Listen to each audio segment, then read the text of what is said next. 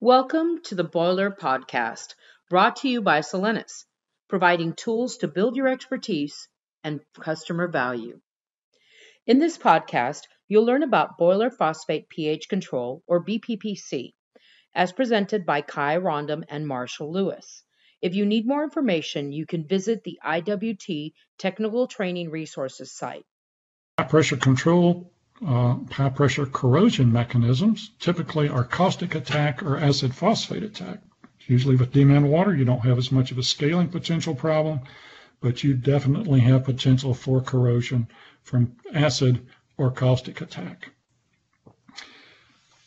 High pressure boiler deposition, uh, waterside deposition uh, is the root cause of many high pressure boiler corrosion failures because you can get under deposit corrosion.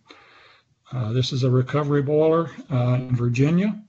Been operating in service for many years. Uh, the bottom is the bottom of this uh, header, and the top uh, top section there it was the top section of the header, and there was steam water separation in this horizontal run of header, and you can see where that interface was on the top. They suffered acid phosphate corrosion because their control had been very poor uh, for quite a period of time. Uh, caustic corrosion, uh, where you get free hydroxide in your boiler chemistry, can cause uh, gouging uh, from, from high pH corrosion and concentration of the caustic under the deposits. So we talked about acid phosphate corrosion.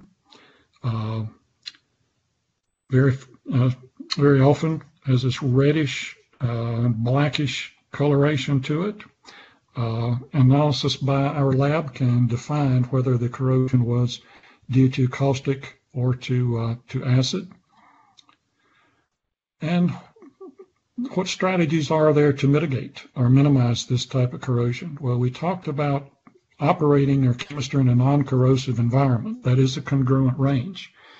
So if that is the best protection against uh, caustic or acid corrosion, then the next question is, well, what's the most effective way to operate within a congruent range? And again, you have the answer to that, and that is the eye controller. Uh, these are the ranges of phosphate and pH, uh, which are considered congruent control for various operating pressures and these are commonly referred to as the box uh, that you should be operating in, or the control box.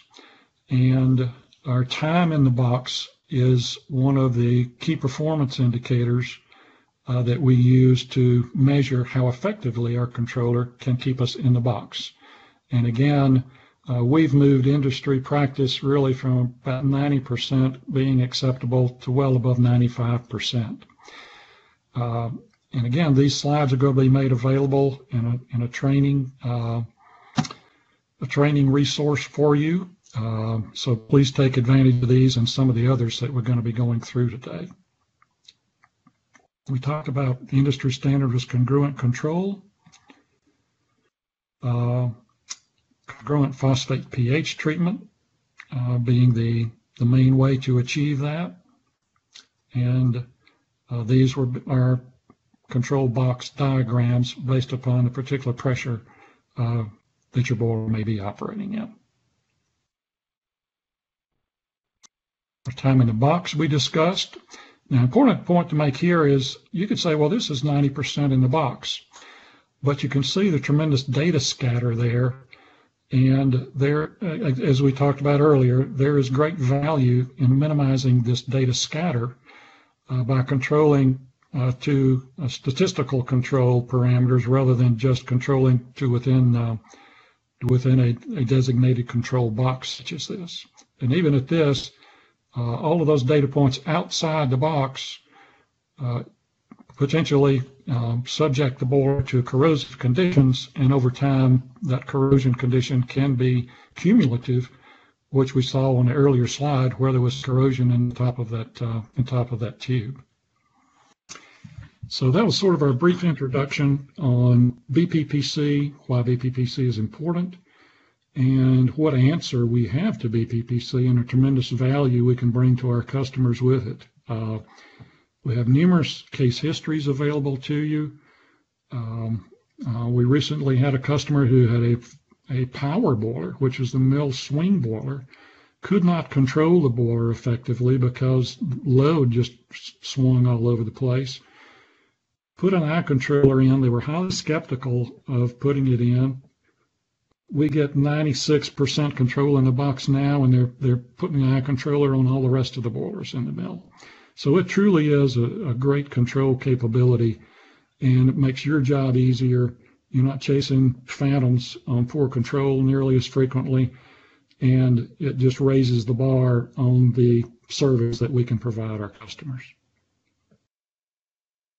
Be sure to follow with podcast BPPC Part 3 to hear more about the eye controller and pH and other analyzing equipment.